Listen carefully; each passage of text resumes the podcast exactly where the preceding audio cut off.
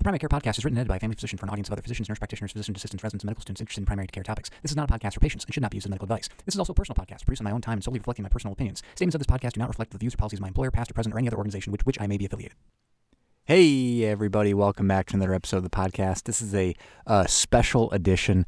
Um, this is me uh, at 9.30 at night in my uh, special podcasting studio from home, aka my bedroom closet talking specifically about an update of the Wuhan virus. Uh, since we last talked, the uh, uh, count has now risen. Uh, there's now 80,000 plus cases uh, worldwide. It's now spread to 37 countries at this moment, I believe, and there are over uh, 2,800 deaths. Um, there's a couple of things I wanted to say.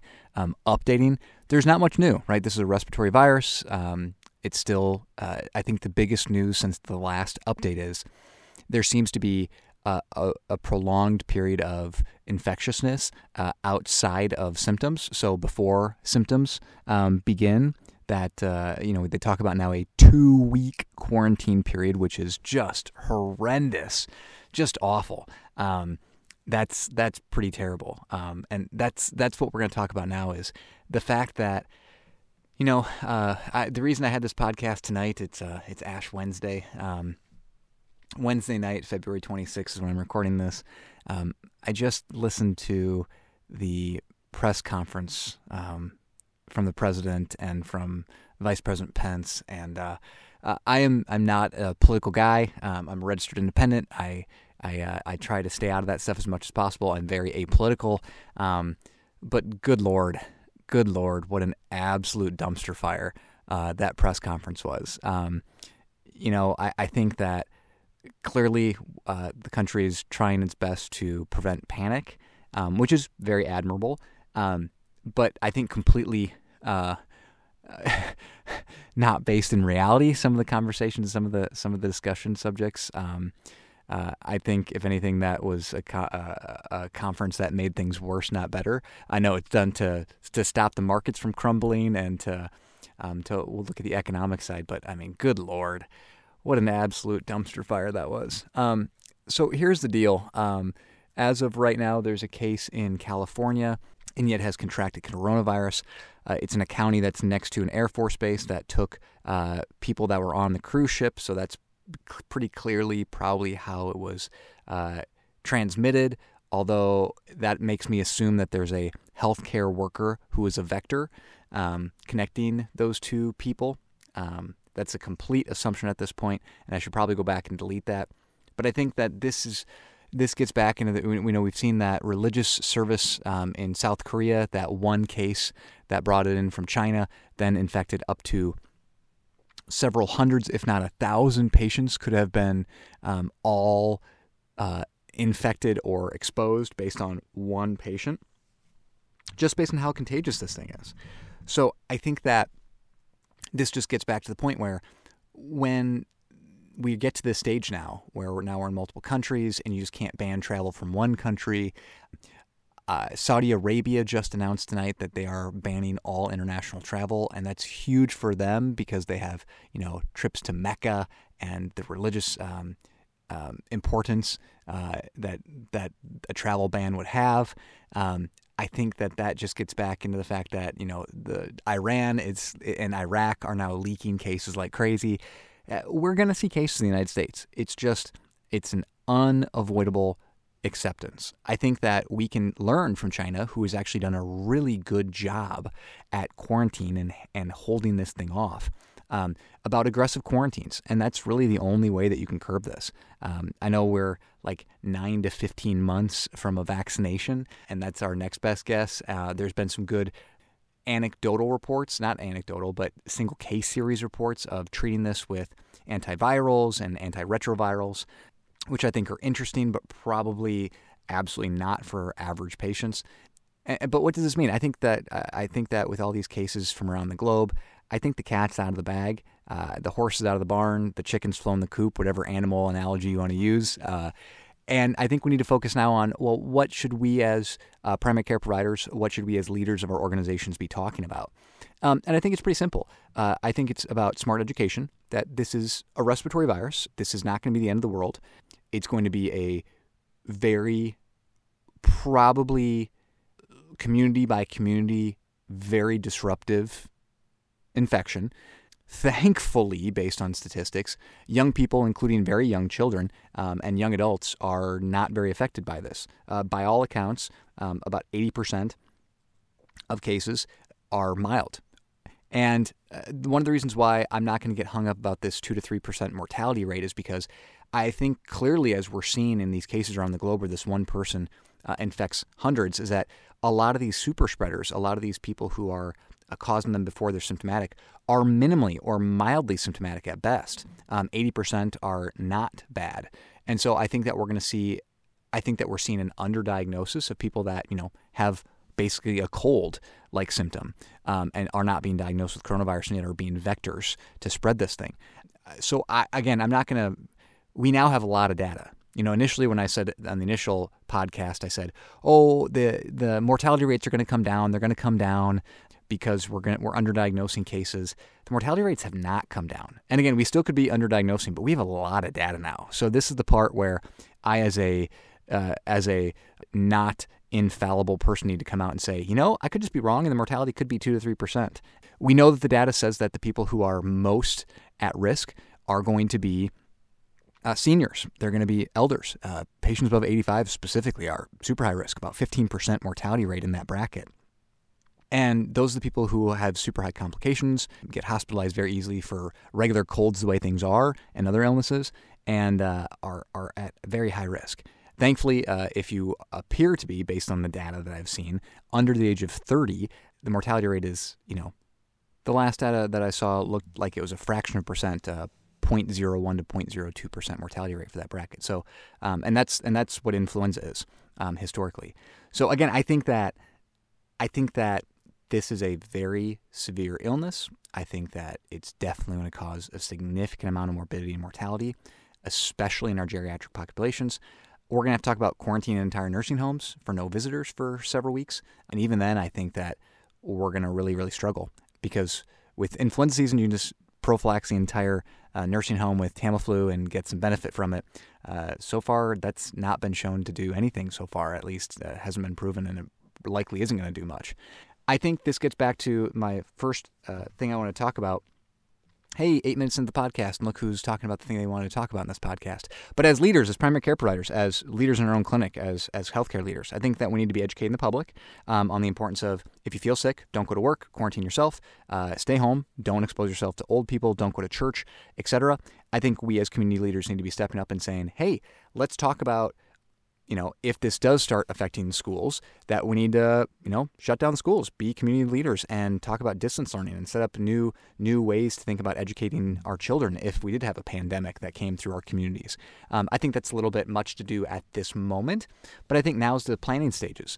From a clinic standpoint, an operational standpoint, how are we going to manage and triage these cases? Do we need to see these people? Should be should we be phone triaging them away? Should we be keeping them out of the clinic regardless, having them come to the lab? Or set up a, a testing ground off site where basically you have techs in full, you know, biohazard regalia, basically like N95 respirators, who are testing these pe- people. You know, should we be completely keeping them away from our clinics, let alone, uh, you know, and waiting until they have pretty bad symptoms before we send them to the hospital, etc. For you in small towns, what's your policy? What's your contamination? What's your quarantine? Um, process going to be? Again, I don't think we need to panic. This is not going to be the end of the world. Uh, for most listeners on this podcast, we're going to be exposed. For 90 plus percent, statistically, 90, probably, it's probably closer to 99% for people on this podcast, you're going to be fine. Uh, not even probably hospitalized, probably not even um, anything more than a very, very, very, very, very severe respiratory illness. Um, but you're going to be fine. I think that we have a lot of patients who are not going to be fine. And I think that we need to start planning I think we need to have a discussion in this, in this country about do we value virtual visits and digital healthcare and video visits where you can call a provider on your phone and they can you know use that technology then to have a medication follow-up uh, a discussion about depression and anxiety things that i don't need to have a physical exam with why can't we do this virtually? And you know, right now we have the technology that here in my own medical group, Animal Medical Group, yay, and we're in a big pilot to make it even better. But the thing is, it doesn't. It's not reimbursed. We don't value that as a country. It, we don't value that tool as worthwhile of the same reimbursement as a normal 992 and 3992 and 4 and so therefore we have not pushed that because the economics have not have not encouraged us to push that technology in a pandemic you know we have to rely on those type of technology pieces. I don't want my 80 year old, I don't want my sick 70 year old, I don't want my cancer treatment patient to come into the clinic, let alone, you know, come go to the same lab these patients are going to be in. So I think we need to have conversations about how we, you know, allow access of care for patients with you know random viral stuff uh, versus what do we do with our older populations how can we leverage technology to benefit this uh, as a member of a church uh, do we need to be having conversations with our church body about when there's a local outbreak that we cancel services or do them virtually? You can post you, services, sermons. You can have things on YouTube now. You can easily have uh, entire you know live streams of things. And so I think we need to start having conversations in our local communities a little bit about what is the what is the uh, what's our game plan about this because we're going to see this is going to happen. Uh, maybe not in my community, maybe not in your community, but in definitely going to be in your state. Uh, I can almost, uh, I, again, I'm not an epidemiologist, I'm not a statistician, I'm not going to play doomsday scenario. We could still contain this, we could still quarantine this. But the thing is, unless we're going to ban all international travel for the foreseeable future, it's in too many countries to prevent localized mini outbreaks. Uh, just like that case in South Korea where one person came back and spread it to their entire church, we're going to have people who vacation to Italy and were there when you know when the Italy outbreak happened, or next it'll be Portugal, or next it will be London, or next it will be you know South America, and they'll just happen to be in the wrong place at the wrong time. There won't be a travel ban for that country, and suddenly there will be an outbreak in a local community, and we'll quarantine them, and we'll probably do a really good job about keeping it. But that's what we're going to be dealing with, probably for the next you know, six months, to be honest, and maybe even longer until there's a vaccination for this. And so I think we need to just be having conversations about what this looks like. Uh, thankfully, probably once you're once you're infected, uh, it, so far we have not seen much for mutations or changes. Question mark. Uh, again, I don't want to spread misinformation, but at least that's the benefit. Where, again, it's hard to say like this is going to turn into a yearly pandemic like influenza, which keeps mutating and rotating and having antigenic shift and drifts. Um, and so I guess we'll cross fingers, pray, do whatever your religious beliefs are to to to ask that that doesn't happen to this coronavirus, which doesn't happen to most bugs. But again, um, I think that we need to be having conversation about what are what are epidemic, what are what are pandemic responses, and how we can handle that not only as clinicians but also as community leaders. I think we need to be stepping up and having these conversations um, because it's it's not going away, uh, and we need to be prepared. Uh, this is not doomsday. This is not end of the world. Uh, most people are going to be just fine. Everything's going to be all right. But I think we need to be having conversations. And uh, I think I've repeated that sentence about six times now. So with that, I'm going to say, uh, you know, this is a, a, little bit different podcast. Sorry if this was uh, not what you're used to or not what you signed up for. This was me kind of rambling for 14 minutes on the current state of affairs um, and the fact that I do 100% believe there will be local community outbreaks, person to person spread that isn't international travel based um, or came in from internationally and then spread locally. I think it's absolutely going to happen. I think we should absolutely be prepared for very disruption of our normal day working lives uh, and the lives of our family members and our kids and our communities and our church services and our um, and our local clinic day and our hospital workflow. But again, I think we need to be prepared for that, and I think we need to be having those conversations today, not having them three months from now when suddenly there's a case in my city or in my state that's you know being spread and now there's a huge outbreak and there's thousands of potential cases. So i think again uh, think about these things uh, bring them up uh, at your med staff uh, think about them talk about them and uh, have a plan. Push for virtual visits uh, try and get healthcare insurers to pay for them. That's never going to happen but that's a high in the sky apple pie wish. Um, but again i think we need to be starting to think outside the box and have some plans. Okay i'm going to stop rambling. Okay have a good night everyone. Don't need to stay up all night stay up to date. Have a great day. See you later Also, I highly apologize that I used the Wuhan virus uh, in this podcast. I should have said COVID 19, uh, as that's the appropriate term. And I think it's important that we don't call it the Wuhan virus, um, especially in public. And so I'm going to condemn myself for what I said today, uh, just because, again, I, I think there's already a negative stereotype associated with Chinese patients and uh, with Asian Americans in general based on the, where this uh, infection originated from and uh, they don't deserve it. Nobody deserves it. And so, again, COVID 19, not Wuhan. Okay, bye.